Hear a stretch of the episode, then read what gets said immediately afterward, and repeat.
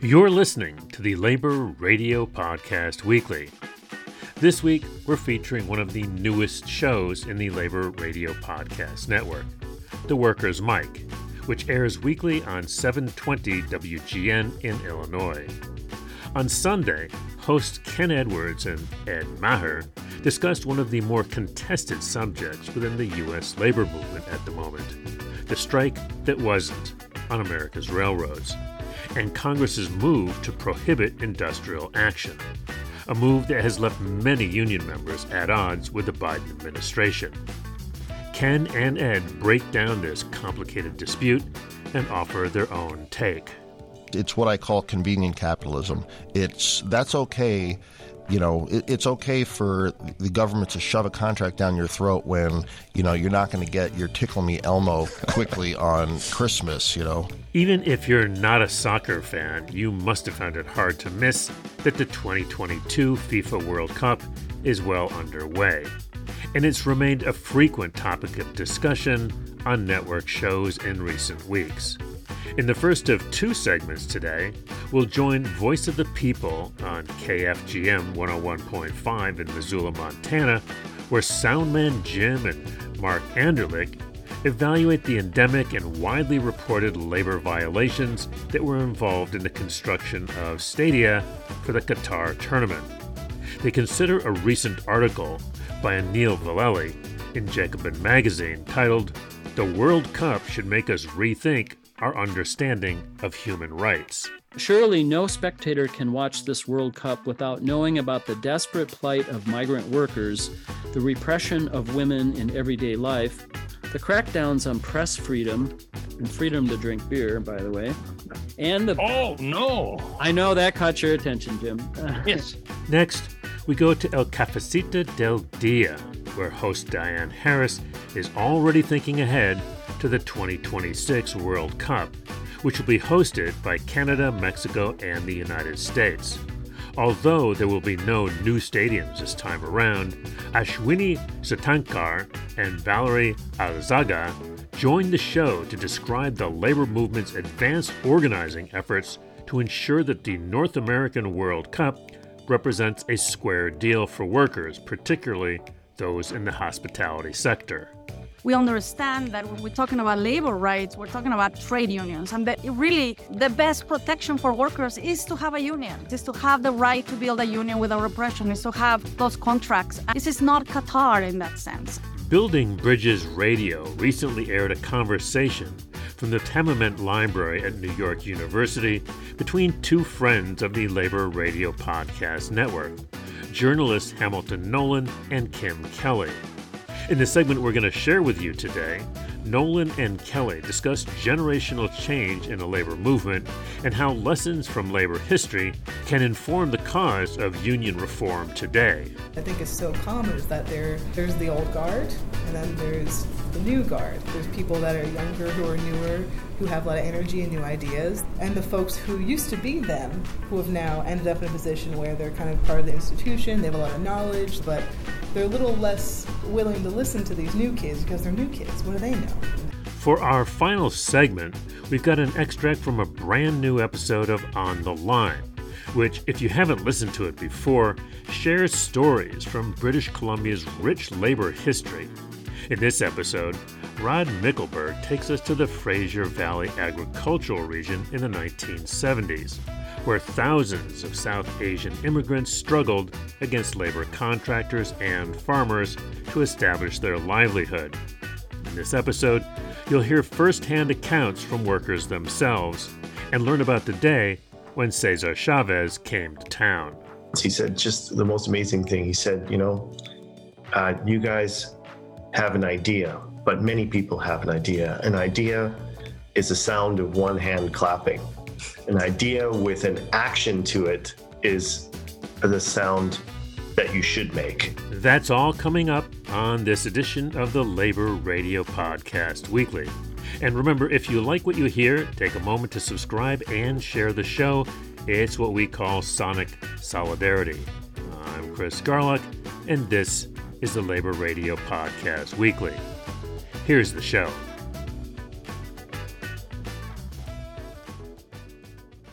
Welcome to the Workers' Mic on 720 WGN. My name is Ken Edwards. I'm with the Midwest Coalition of Labor. Today, with me, as always, I have Ed Maher from the International Union of Operating Engineers Local 150. Good morning, Ed. Good morning, Ken. How are you? I'm excellent. How are you? Oh, doing pretty good. It got a little chilly out.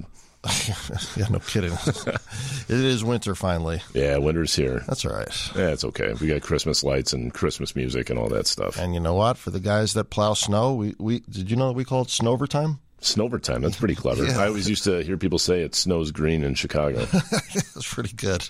uh, you've probably heard about it, Ken. I know you have. Oh Uh, boy, this uh, the the rail strike, not strike, contract, not Right. This is this has been a saga that's gone on for months. With uh, will they strike? Won't they strike? Um, and it looks like it was settled this week, and not a lot of people are very happy about it. Yeah, I wouldn't call it settled. It's, I'd call it shoved down everybody's throat. Uh, now, the background, real quick, two seconds, is the rail workers, and, and I'm going to butcher their names, so I'm not going to bother. Well, there are about there are more than a dozen unions. There's a bunch of different unions, right? Yeah, with a handful of employers that uh, are railroad owners and operators.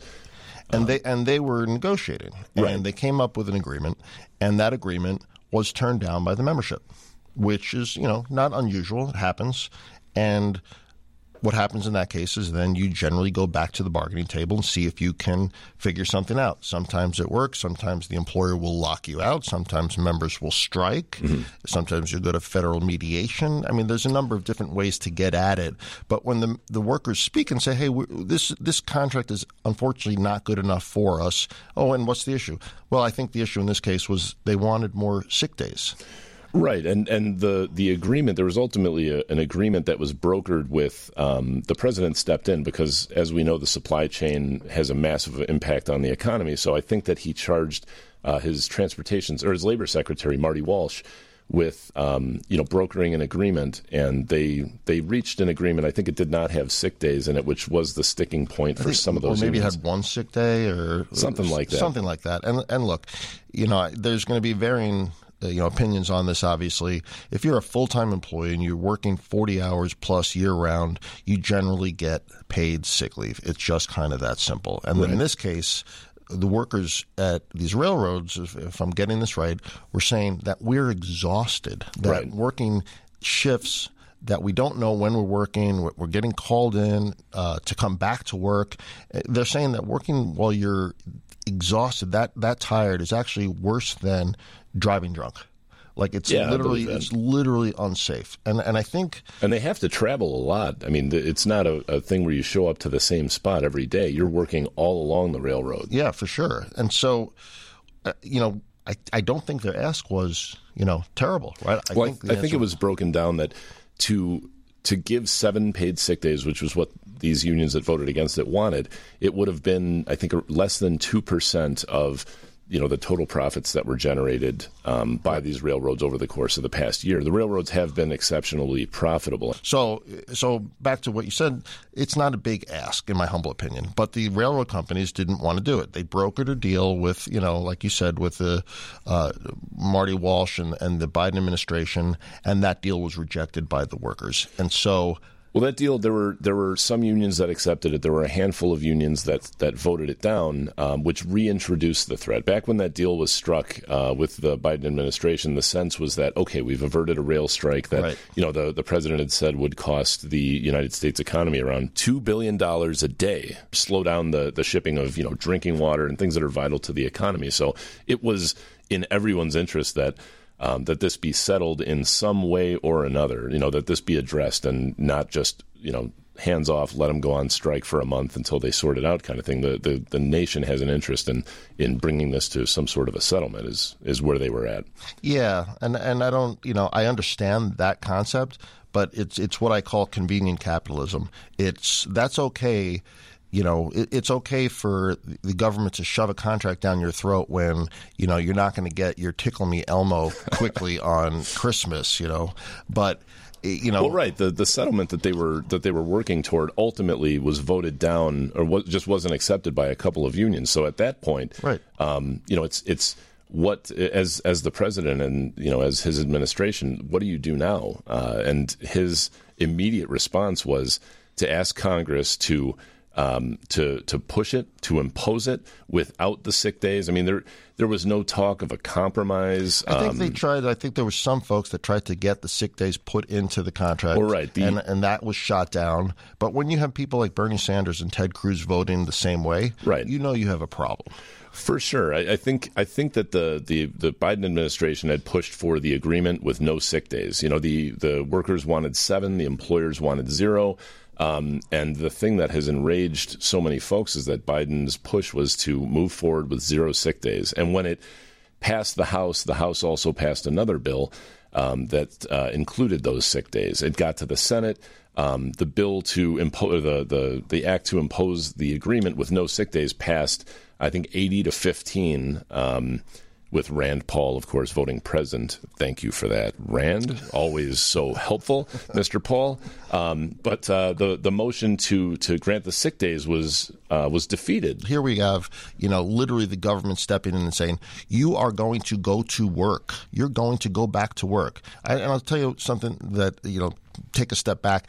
In Ontario, a couple months ago, the Ontario teachers decided they were going to strike. Mm-hmm. I, I, think either Ontario had a law or passed a law that didn't allow teachers to strike. You know what the teachers did? Went on strike anyway. They went on strike anyway. 55,000 of them went on strike. And at the end of the day, refused to go back to work until that law was rescinded. Law was rescinded. They won their strike and they went back to work. Right. That is power. That is solidarity. For sure. And what I'm telling the uh, railroad workers is to um, go on strike. I'm not saying to violate the law. I'm just saying don't show up to work. I don't know. I don't know how you say any of that. That's all for us. I'm Ken Edwards. He's Ed Maher, and this is the Workers' Mic, powered by the Midwest Coalition of Labor.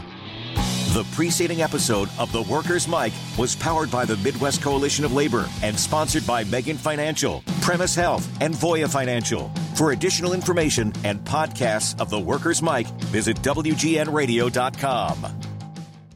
Good afternoon, everyone, and welcome to Voice of the People radio by and for the 99%.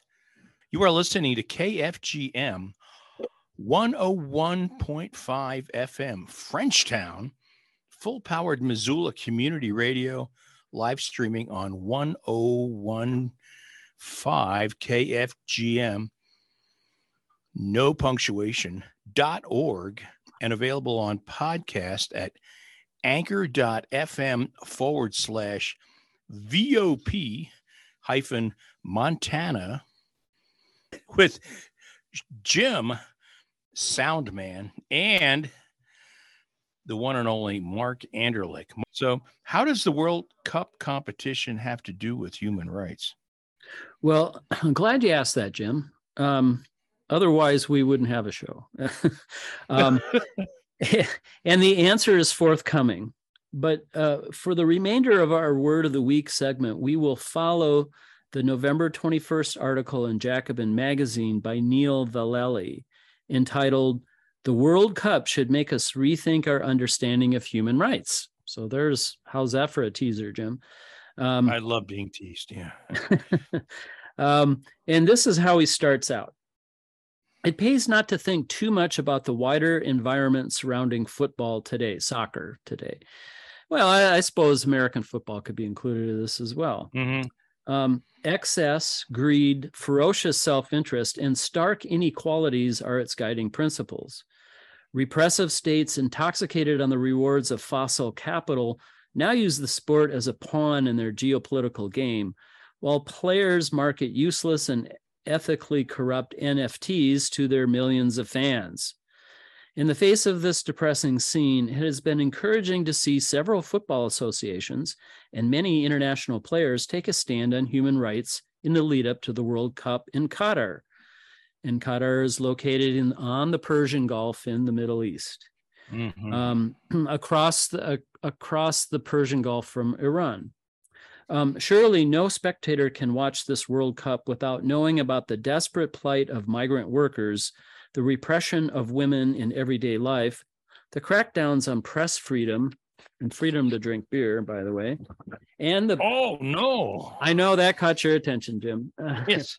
um, but um, I, I'm I'm I'm not making fun of the rest of this, and and the punishment of LGBTQ people. uh, in Qatar. It's been it's been well documented in in in the mainstream mainstream press, at least most right. of it. Um, whether spectators care or not is a different question, of course. But the signs are that most football fans would prefer that the World Cup was not taking place in a country with such a terrible human rights record. Indeed. Yeah. And, uh, and uh, uh, Qatar is way up there. yeah, yeah. Um, among other things, I mean, it's it, it's uh, a punishable offense to sh- exhibit, you know, gay or lesbian tendencies. It's illegal to engage in a strike or to form a union. Mm-hmm. It's uh, three, well, probably more than that. More like 80% of its population are immigrant workers who have no rights there. In fact, they get their passports taken from them when they get there. I mean, it just goes on and on and on. Um, so it's like the Deep South 150 years ago, pretty close. Years. Except, right, ex, except uh, Qatar and the other uh, many other Middle Eastern countries have a ton of money, which the U.S. Right. South really didn't have uh, as much. Actually, so, they were doing pretty darn well. That's why they thought, oh, well, who needs the Northeast? They're just dragging yeah, us down. But, the, that's a but, topic for another show. Yeah. I, will just say the North had way more resources and money than the South in the Civil War. Um, hmm. So um, anyway, uh, they the did left... by 1870. um, thanks, everyone. Uh, please join us every week on Voice of the People Radio by and for the 99%.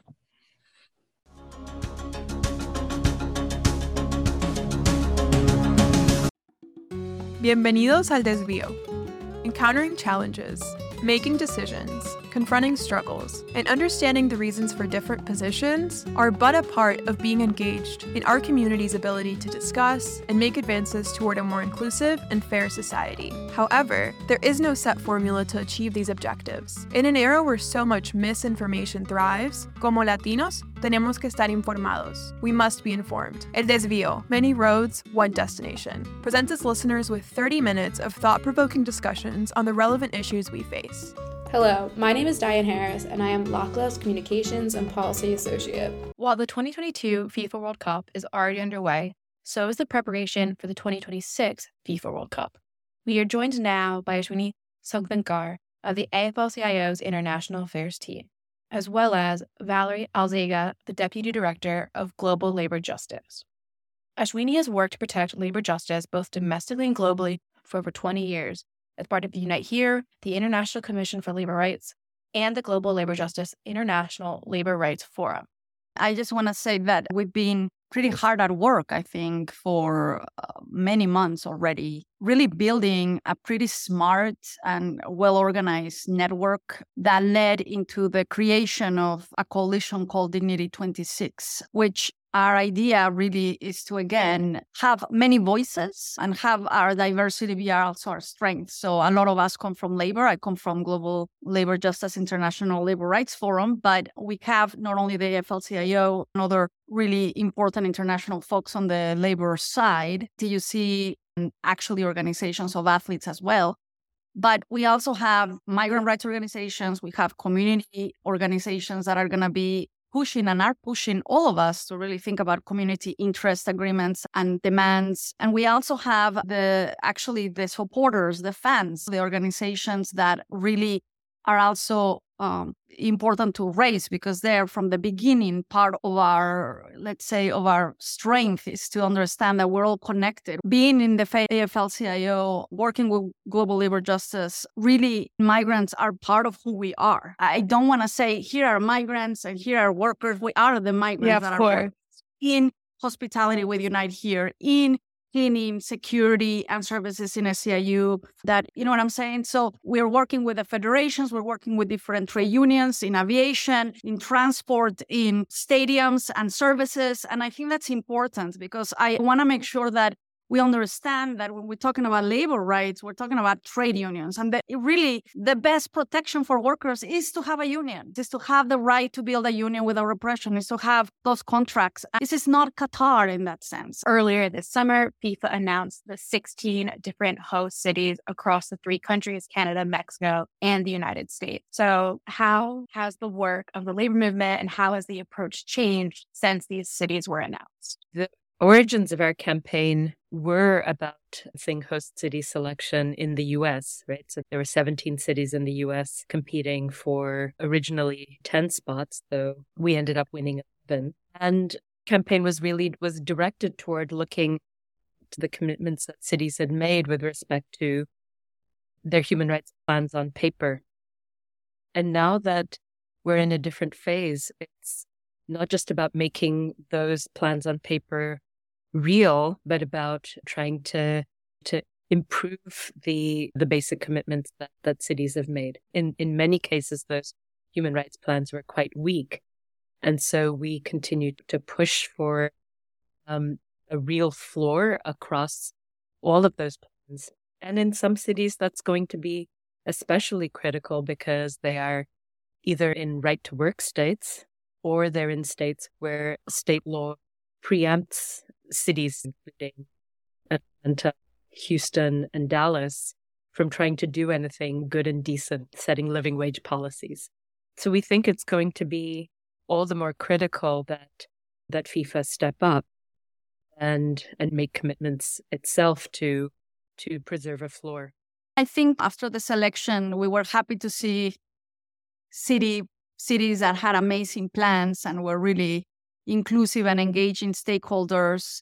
And we were actually not very happy about some cities that did not have very robust human rights plans, who had not in, eh, involved a lot of stakeholders. We have our work cut out, right? In cities where there is not a lot of labor rights or strong unions, we are going to see spaces where exploitation may happen. And so that is upon us to really, as labor movement and as a coalition, Dignity 2026, to really look at those cities where, you know, where we understand the standards or we may be pushing nationally for standards. Those are spaces where we know maybe the infrastructure and the way in which cities and states run are not as robust as in others when it comes to respecting several labor rights and human rights. Uh, i do think that hopefully a dialogue with FIFA and our push to really have some standards are going to be actually having an influence on those cities that don't have you know robust labor rights like Atlanta for example. But at the same time we know that that's going to be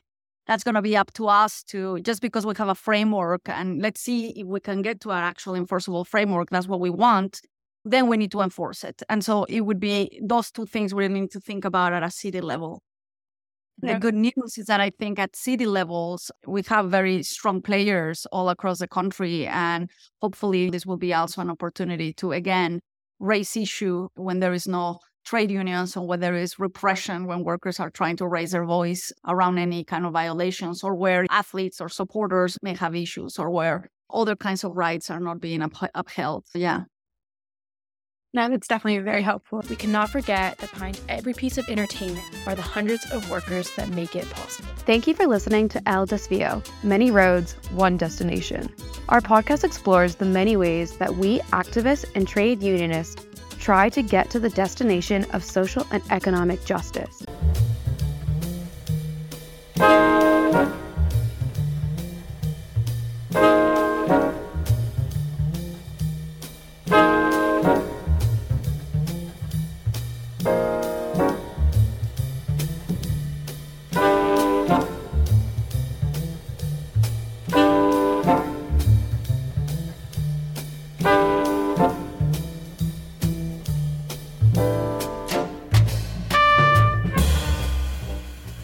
I'm Mimi Rosenberg. I'm Ken Nash. And we're building bridges. Fight like hell.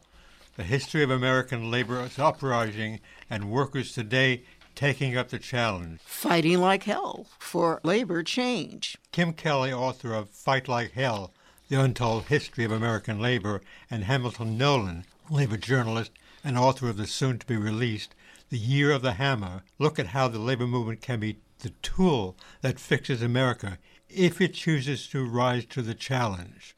They unearth the stories of the people, farm laborers, domestic workers, factory employees behind some of the labor movement's biggest successes, and how they spark workers today to rise up against capital with a new militancy for power to the working class. Let's listen to Kim Kelly and Hamilton Nolan, recorded at the famed Tamiment Library. You've written this book about labor history and labor journalist, and as we both know, like it's one thing to write about labor and interview all these inspiring union people, and then there's also your own union, right? And, and we're both in the Writers Guild East, and I'm interested in how uh, writing this book and learning all of inspiring stories of labor's radical history have informed what you do as a union member and as and as a elected representative in our union. Because it, it, it's something we've experienced in our own union that I've seen like through my research and just throughout talking to people in other unions that I think is so common is that there there's the old guard and then there's the new guard. There's people that are younger who are newer who have a lot of energy and new ideas that they become organized, they get involved, they want to change everything.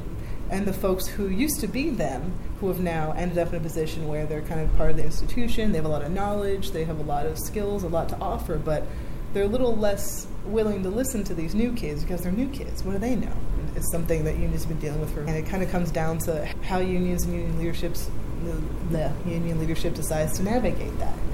Sometimes it gets very acrimonious and sometimes reform slaves happen, and sometimes that's a good thing. Look at the Teamsters with the Teamsters for a Democratic Union movement. Look at the UAW with the one member, one vote campaign. Like, there's such a hunger, I think, for more democracy and more radicalism and more militancy in the labor movement. Some union leadership is a little uncomfortable with that, but there's more of us than there are of them ultimately. Like, the rank and file should kind of dictate what happens, right? It kind of makes me think of this story from the 30s and 40s. Uh, this one specific union on the waterfront, in San Francisco, the Marine Cooks and Stewards Union, which was very radical, very gay, predominantly black and Asian, real red, like Socialist Communist Union. it's one of my favorite sections of the book. It started out being like racist and exclusionary. All the leadership were white. They were not reflective of the membership and of the times and of the needs of their union. And so, what the union leadership did one day, they looked around and were like, oh, we're not doing our jobs right. And they all resigned. And then they brought in, like, the next round of leaders, like, were black and brown rank and file types. They were real red. They were much more representative of the union until they got crushed in the you know the Red Scare, like happened to a lot of cool unions. They were really powerful and really inclusive and just did a great job. And I like thinking about that as an example of what can happen when people listen to one another. We're building bridges. You've been listening to a discussion from the Labor Library Tamiment with Kim Kelly, author of Fight Like Hell The Untold History of American Labor, and Hamilton Nolan, labor journalist, author of the soon to be released The Year of the Hammer. I'm Mimi Rosenberg. And I'm Ken Nash. Educate, agitate, and organize for another world is possible.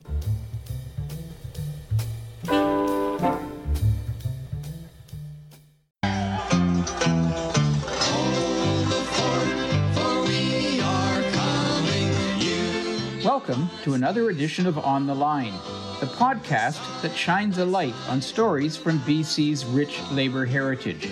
I'm your dapper host, Rod Mickleburgh. In this episode, we tell the inspiring tale of a group of dedicated individuals who took up the cause of Fraser Valley farm workers, toiling in dreadful conditions not far from the gleaming towers of downtown Vancouver and we tell it mostly through their own words. It's a saga that includes death and violence and courageous union organizing. And like so much of this province's labor history, it should be much better known. The Fraser Valley contains some of the richest farmland in Canada, providing a steady supply of fruits and vegetables for the people of the lower mainland and beyond but getting that produce from farm to table has long been rife with exploitation.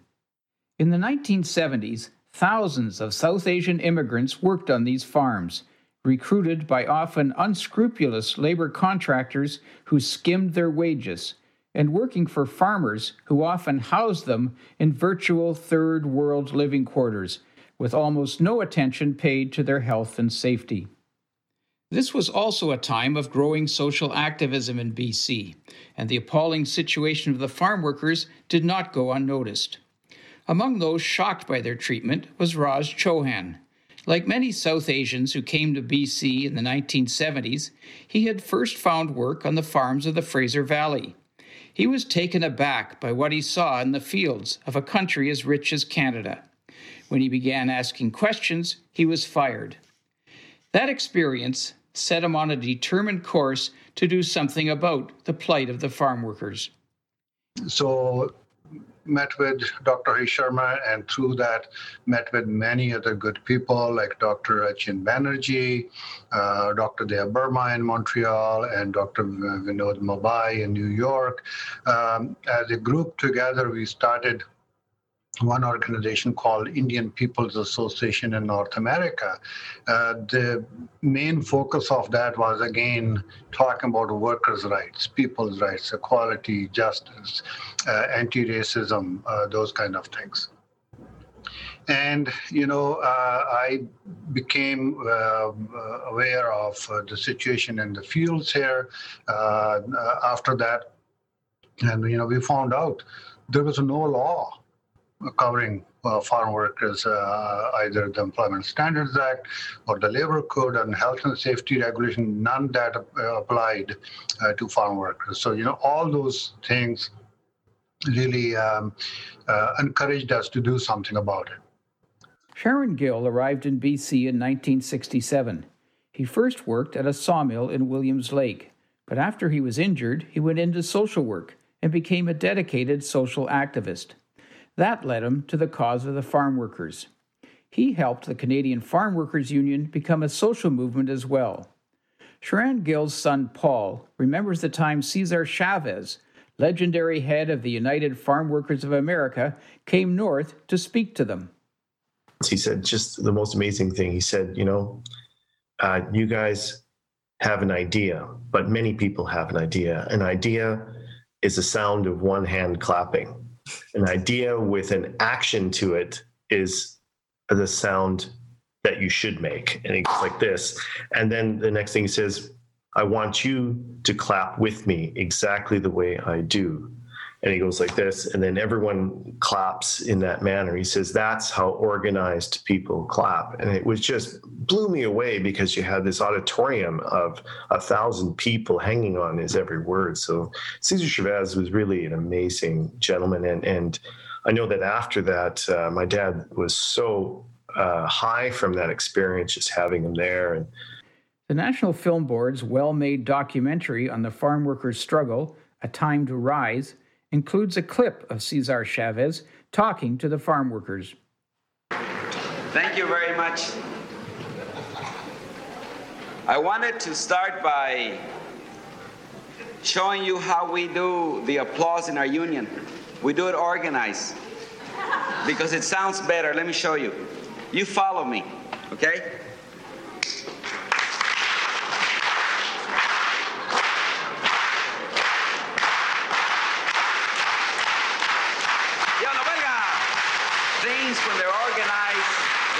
for you and me always. ਤਰਤ ਹੈ ਕਹੀ ਜਿੱਥੇ ਮਾਂ ਤੇ ਪੁੱਤ ਦਾ ਰਿਸ਼ਤਾ ਕੁਝ ਟੁਕੜੇ ਕੁਝ ਟਕਿਆਂ ਬਦਲੇ ਮਾਸ ਦੇ ਵਾਂਗੂ ਹੱਡੀਏ ਵਿਕਦਾ ਲੂਸ ਗਿਆ ਮਜ਼ਦੂਰ ਦਾ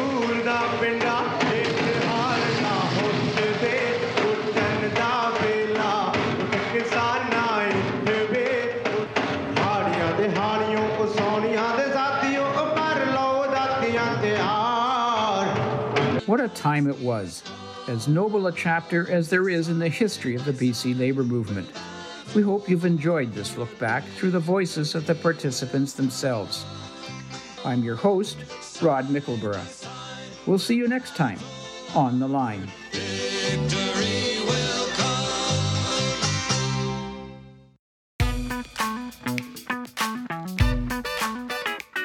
And that is it for this week's edition of the Labor Radio Podcast Weekly, a roundup of highlights from just a few of the more than 150 labor radio shows and podcasts that make up the Labor Radio Podcast Network.